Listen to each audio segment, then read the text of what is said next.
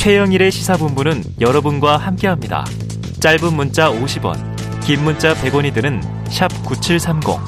라디오 어플 콩과 유튜브는 무료로 참여하실 수 있습니다.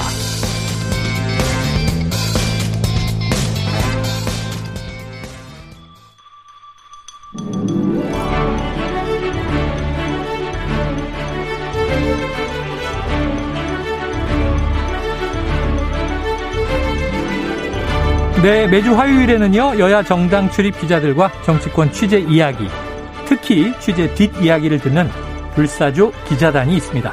경향신문 박순봉 기자, 세계일보 최영찬 기자 두 분 나오셨습니다. 어서 오세요. 안녕하세요. 야, 오랜만에 완전체. 네, 두주 너무, 만에 너무 반가워요. 완전체. 네, 네, 반가워요. 원래 이제 우리가 레귤러 멤버기 때문에. 자, 본격적으로 시작해 보죠. 자, 최 기자님. 예, 예. 오후 2시부터 민주당 의총이 끝장 토론으로 열린다고 하는데 네. 검수한박 당론 결정 될까요?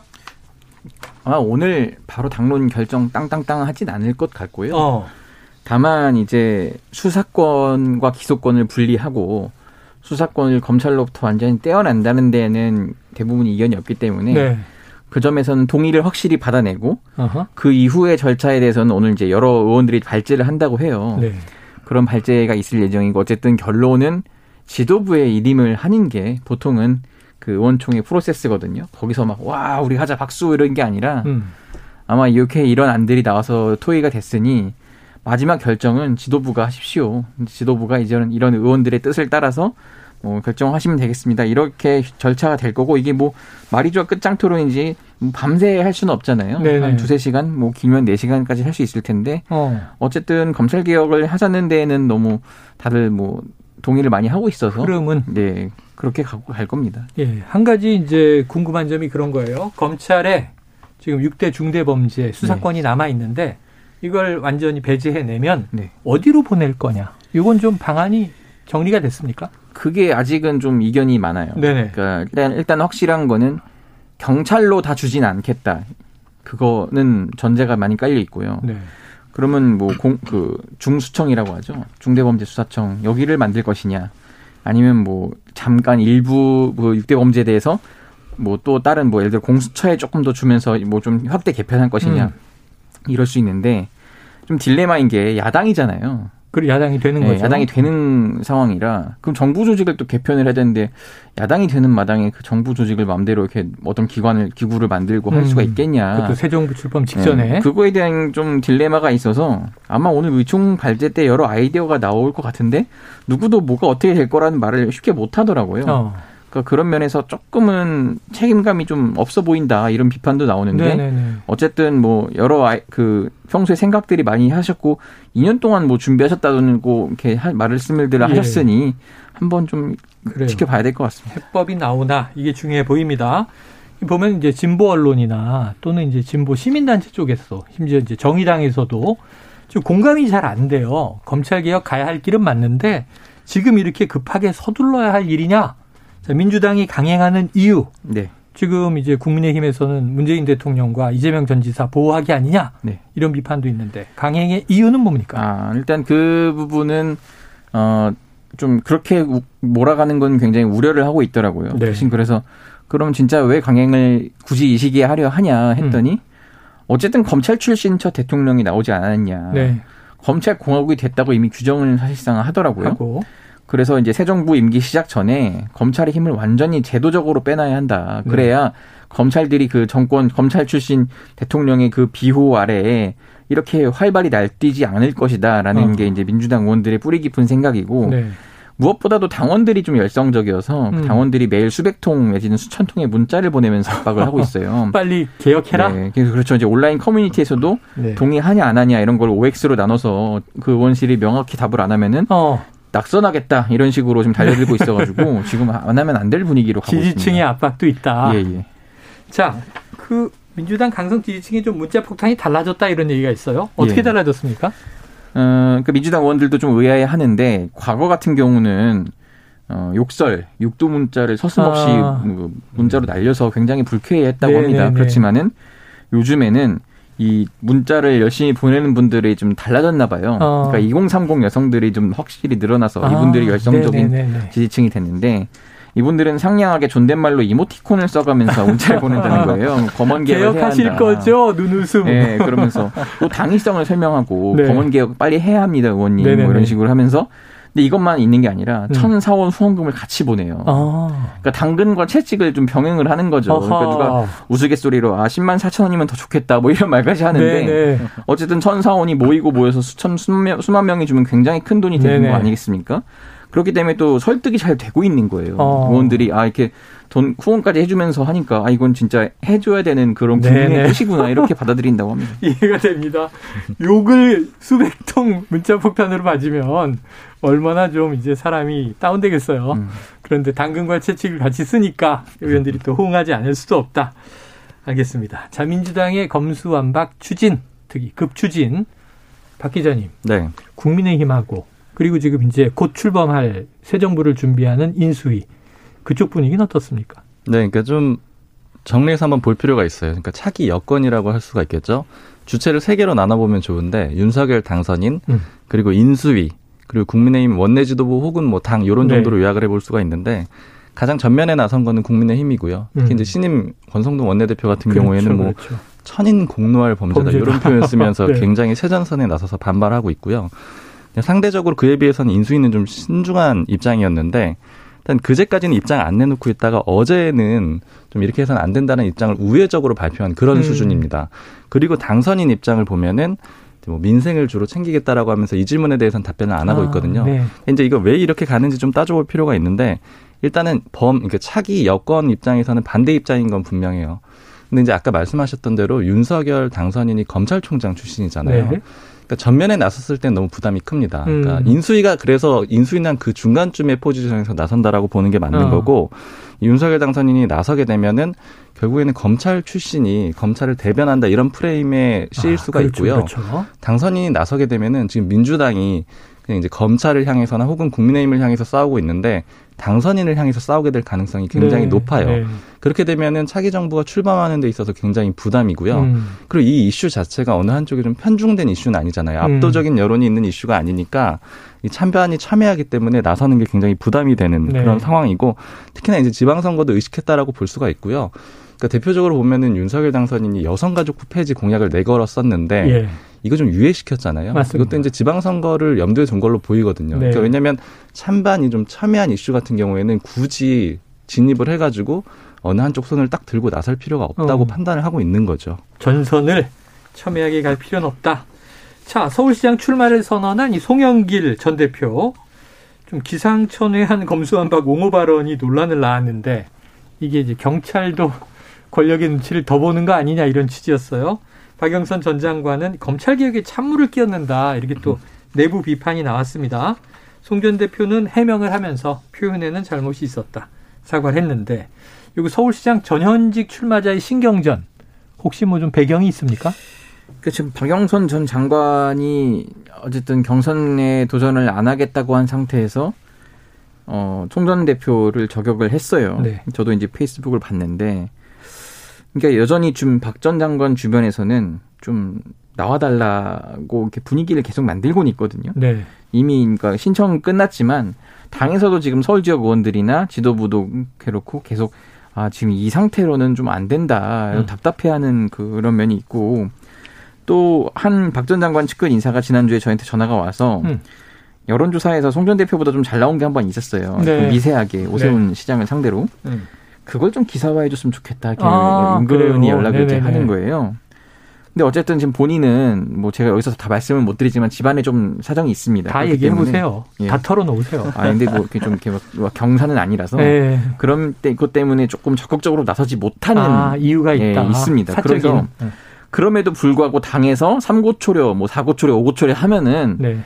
나올 수도 있지 않겠냐는 게 이제 박 전 장관 아. 측근들의 이제 전언입니다. 네네네. 그렇기 때문에 어 만약에 현재 후보들로 경쟁력이 없다고 하면은 뭐 더 밖에서 찾을 수도 있겠지만 마땅치 않거든요. 그럼 네. 다시 박영선 전 장관이 한 번 더 당을 위해 좀 헌신해 달라라고 할 수도 있는 상태이기 때문에 네. 요 발언이 조금 어 미묘한 차이가 있다. 과거와 좀 달라졌다. 이렇게 보입니다. 이게 민주당 내가 조금 복잡해 보이는 게 네. 자, 송영길 전 대표 출마 의지 강합니다. 그런데 같은 86그룹에서 굉장히 또 말리고 비판하는 분위기입니다. 그런데 송영길 전 대표는 명심에 따라서 출마하는 것 같은 뉘앙스로 이야기가 네. 됐었는데 네. 최근에는 박지현 공동 비대위원장 어찌 보면 이제 이재명 전 후보와 네. 선거 마지막에 같이 뛰었잖아요. 네. 그런데 송 전 대표를 또 저격하는 느낌의 발언을 했어요. 네, 네. 어떻게 지금 정리가 될까요? 아, 박지원 전 대, 아, 박지원 비대위원장은 일단 뭐 본인 생각이라고는 합니다. 음. 이게 뭐 지도부에서 뭐 교통정리된 건 아니고 본인이 나서서 이건 좀 아닌 것 같다. 명분이 떨어진다. 네네. 이렇게 판단을 해서 어. 이제 그 메시지 팀이 있습니다. 당대표실 메시지 팀에다가 이런 메시지를 했으면 좋겠다고 전달을 하고 특히 금요일 날 처음 나왔을 때는 원래 그 메시지를 준비한 게 아니었대요. 근데 당일 아. 새벽에 갑자기 이제 주문을 해서 예. 오전에 바로 원고를 바꿨다고 네네. 그러고요. 근데 이제 한 번 알렸는데 언론의 화제, 화제는 됐지만 실질적으로 뭐 변화가 일어나지 않았잖아요. 그렇죠. 그렇기 때문에 월요일에 한 번 더좀 강도 높은 좀 비판을 한 거고 어 근데 또 취재를 해보니까 재밌는 거는 네. 송전 대표랑 자주 또 통화를 한답니다. 어, 박지원, 네, 박지원 위원장이 요즘 이 시국은 말고 그 전에 이제 위원장 되고 몇 주 있었잖아요. 네, 네, 네. 뭐 이래저래 좀 송전 대표가 연락을 하면서 좀 도, 조언도 주고 어, 전 대표 입장에서 네, 미리 좀 이렇게 밑판 좀 깔아놓은 건 아닌가 네. 싶은 좀 의심이 드는데 어쨌든 그런 거에도 불구하고 어, 박지원 위원장은 세게 어, 할거 한다 이런 식으로 해서 특히 노영민 어, 전 비서실장 그렇죠. 이분이 출마 혼자 지금 나왔잖아요. 그렇죠. 그렇게 판이 흘러가는 것에 대해서도 좀 불만이 있고 네. 강원도와 경북이 아무도 출마를 안 한 것에 대해서 굉장히 화가 났다고 해요. 어, 떻게 네. 아직은 여당인데 집권 여당 어. 172석이나 되는 이 당에서 아무도 나가겠다고 안 하는 이런 아무도 안 나가느냐? 네, 그거에 대해서 너무 실망하고 분노해서 음. 이렇게 그냥 그 좀 비판적인 메시지가 나왔고 근데 지금 당에서는 뭐 새로운 인물 발굴해야 한다 하지만 마땅치 않습니다. 음. 뭐 거론된 인물들 제가 볼 때는 택도 없고 네. 그 그분들의 의사도 좀 물어봐야 될 것 같고 그냥 이렇게 네. 막 오픈 공간에서 던져놓으면 그분들한테도 신뢰가 신뢰가 되거든요. 네.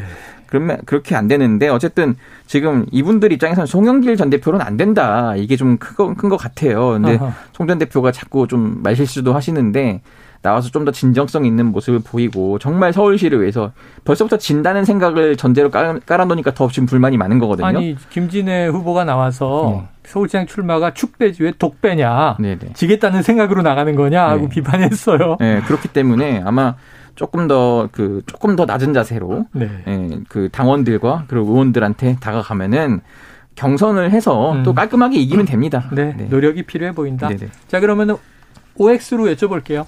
송영길 전 대표가 서울시장 후보 됩니까? 전 세모 하겠습니다. 아, 세모. 네. 아직 모른다. 비겁한 답변입니다. 자, 이제 박승봉 기자님 네. 기다렸어요. 자, 이태규 의원. 어제 왜 사퇴한 겁니까? 일단 지금 공식적인 입장은 없어요. 그래서 이제 네. 전반적으로 전화를 다 돌려가지고, 어, 추정을 하고 있는 그런 상황인데요. 네. 일단은 이태규 의원 본인 같은 경우에는 어제 그 문자를 기자들한테 보냈잖아요. 사퇴하겠다라는 문자를. 그리고 나서 전화했을 때 꺼져 있었고 이후에 제가 생각이 날 때마다 전화를 했는데 한 번도 안 켜져 있더라고요. 네. 들어오기 전에도 전화를 해봤는데 역시 꺼져 있었습니다. 완전 잠수. 네, 입장을 지금 안 내놓고 있는 상황이고요. 그래서 한 10명 정도를 제가 통화를 해가지고 종합적으로 이제 인수위랑 해서 결론을 내린 거는 일단 음. 요건 이제 추정이라고 봐주시는 게 좋을 것 같아요. 일단은 이태규 의원이 장관에서 배제된 게 좀 가장 핵심적인 걸로 아, 보입니다. 네. 일단은 행안부 장관 가는 거를 본인이 어느 정도 원했던 걸로 알려져 있고요. 네네. 근데 윤석열 당선인이 행안부 장관은 정치는 안 된다. 이렇게 아. 좀 정리를 해놓은 상태거든요. 예. 이건 왜 그런 거냐면은 행안부 장관이랑 법무부 장관 같은 경우에는 국민의힘에서 정치인이 맡으면 중립성이 좀 흔들린다 이런 식으로 예, 비판을 경찰이 있죠. 그렇기 때문에 이제 정치인이 맡게 되는 건 안 된다라고 해왔기 때문에 음. 일종의 내로남불 프레임에 빠질 수가 있죠. 그래서 요거는 이제 입장이 좀 정리가 됐기 때문에 음. 이태규 의원은 배제가 된 그런 상황이에요. 그리고 여기에 더해서 좀 제가 취재를 해보니까 이제 이태규 의원이 어쨌든 내각에 들어가기를 좀 원했어요. 근데 이 부분 다 좀 추정으로 받아들여 주셔야 돼요. 그러니까 그런데 이제 마지노선 이거였대요. 이제 가장 원하는 건 행안부 장관 음. 그리고 2지망. 그럼 마지노선까지는 어디까지 받을 수 있냐면 중기부 장관. 중기부 장관. 그리고 통일부 장관도 제안이 있었다라고 전해지고 있는데 네네. 네. 통일부 장관은 no. no. 이렇게 했기 때문에 결과적으로 봤을 때는 행안부냐 중기부냐 중기부는 제안이 안 갔던 걸로 보이고 어. 그러니까 왜냐하면 내각에 들어가지 않겠다라고 얘기를 한 거잖아요. 네. 그러니까 결과적으로는 이 문제가 좀 가장 컸던 걸로 보이고요. 결국 자리 문제네요. 그리고 추정컨대. 두 번째는 네 그리고 두 번째는 어, 그제 발표 났었던 1차 장관 인선에서 네. 국민의당 몫이 없었잖아요. 없었죠. 이 얘기도 전해지고 있어요. 과기부 장관도 없었고. 그러니까 본인 문제만이 아니고 본인 문제만이 아니고 국민의당 몫을 전체를 좀 대변을 해서 네, 네. 사퇴를 한 것이다. 이런 식의 지금 얘기들이 나오고 있고요. 어. 그리고 방금 말씀을 해주셨는데 사실 이제 국민의당 인력풀을 따져보면은 내일 10명을 추가로 발표한다라고 제가 이제 취재를 해보고 있는데 네네네. 당선인이 10명을 장관을 발표를 할 텐데 근데 이제 여기에서 아마 더 이상 국민의당 몫이 가능한 사람은 없습니다. 내일도 왜냐하면 인력풀을 따져봤을 때 지금 국민의당에서 최현수 구현 간호사 출신이고요. 네. 신용현 인수위 대변인 같은 경우에는 과학자 출신이죠. 네, 후보자였는데. 그러니까 이제 이 두 분을 어디 배치한다라고 하면은 다른 부서는 애매해요. 과기부나 복지부 정도죠. 그러니까 그렇죠. 간호사랑 그렇죠. 과학자니까. 그 외에 다른. 부서를 보낸다라는 거는 윤석열 당선인 입장에서 너무 리스크가 큰 문제가 네, 되는 네. 거고요. 그러니까 사실상은 없다라고 하고 어. 또 당선인 측의 이제 핵심 관계자들한테 물어보니까 자신들은 이제 뭐 이게 공식적인 답변일 수 있는데 사실 자신들은 개파나 아니면 뭐 나이, 성별, 안배가 없다. 그러니까 뚜렷하게 안철수계를 음. 보장할 이유는 없다라고 지금 얘기를 하고 있거든요. 네. 그리고 이제 어느 정도는 이태규 의원이 이렇게 사퇴를 던진 거는 자 내일도 없구나라는 것을 어느 정도 좀 파악한 게 아니겠느냐 네. 이렇게 좀 추정을 하고 있는 그런 상황입니다. 야, 대선 후 한 달 만에 그때만 해도 공동정부 초대 총리 이런 얘기가 나왔었는데 그럼 공동정부 깨진 겁니까? 지금 그런 가능성이 굉장히 높아 보이는 게 이제 방금 이태규 의원 사태만 말씀을 드렸는데 네. 조금 전에 안철수 위원장이 백브리핑을 했는데 일종의 뭐 작심 발언 같은 걸 내놨어요. 네. 지금 뭐라고 했느냐면은 이제 좀 발언을 전해드리면은 조언을 드리고 싶었는데, 그러니까 장관 인선 과정에서 윤석열 당선인한테 조언 드리고 싶었는데 그런 과정이 없었다. 과정이 이렇게 없었다. 얘기를 했, 했고요. 그리고 이태규 의원이 사퇴하기 전에 어제 얘기를 먼저 했다 그래요. 뭐 그간의 어려움 같은 것들을 토로를 하고 사퇴를 했다라고 하는데 결국엔 이 얘기는 무슨 얘기냐면은 안철수 위원장이 사전에 알았다라는 거고 알았음에도 불구하고 아주 강하게 말리지는 않았다라는 거죠. 어. 그러니까 어제 이미 사실 추정을 할 때 이태규 의원이 이렇게 전면에 나서는 게 안철수 위원장 뜻없이 가능하겠느냐 이렇게 네, 얘기를 했었는데 네, 네. 그게 어느 정도는 좀 사실로 받아들여질 수밖에 없는 그런 정황이 되는 거고요. 그래요.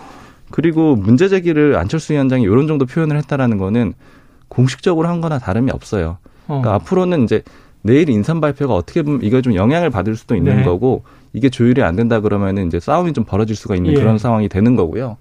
그리고 또 하나 더 짚어보면은 음. 이제 이태규 의원이 결국에는 내각에 들어갈 의사가 없다라고 문자를 보냈잖아요. 그렇죠. 이제 이 부분은 이제 차후에 어디로 움직일 거냐 요거를 좀 암시해준 내용이라고 볼 수가 있습니다. 그러니까 뭐냐면은 움직입니까? 지금 합당 과정이 좀 원활하지 않다라고 하는데 그 중에 하나가 바로 어. 지도부 구성이거든요. 예, 예, 예.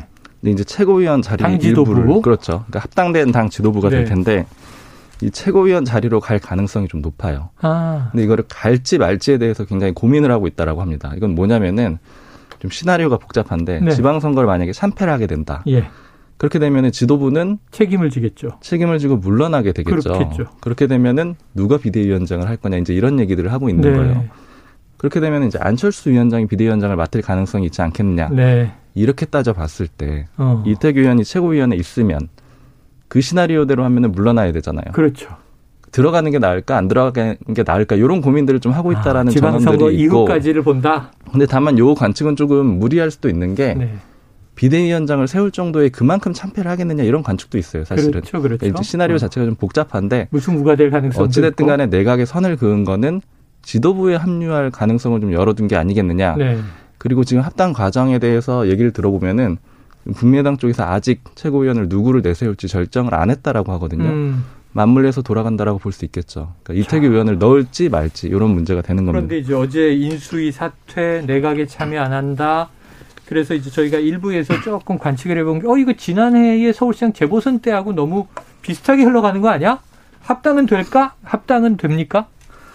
합당 가능성은 저는 좀 높다라고 높다? 봐요. 근데 왜냐면은 안철수 위원장이 공식적으로 문제 제기를 하고 이태규 의원이 이렇게 좀 일종의 뭐 강한 의사 표시를 하긴 했는데 네. 안철수 위원장의 최종 목표를 좀 따져보면은 음. 결국에는 다음 대선 후보거든요. 다 차차기가 되겠죠. 네.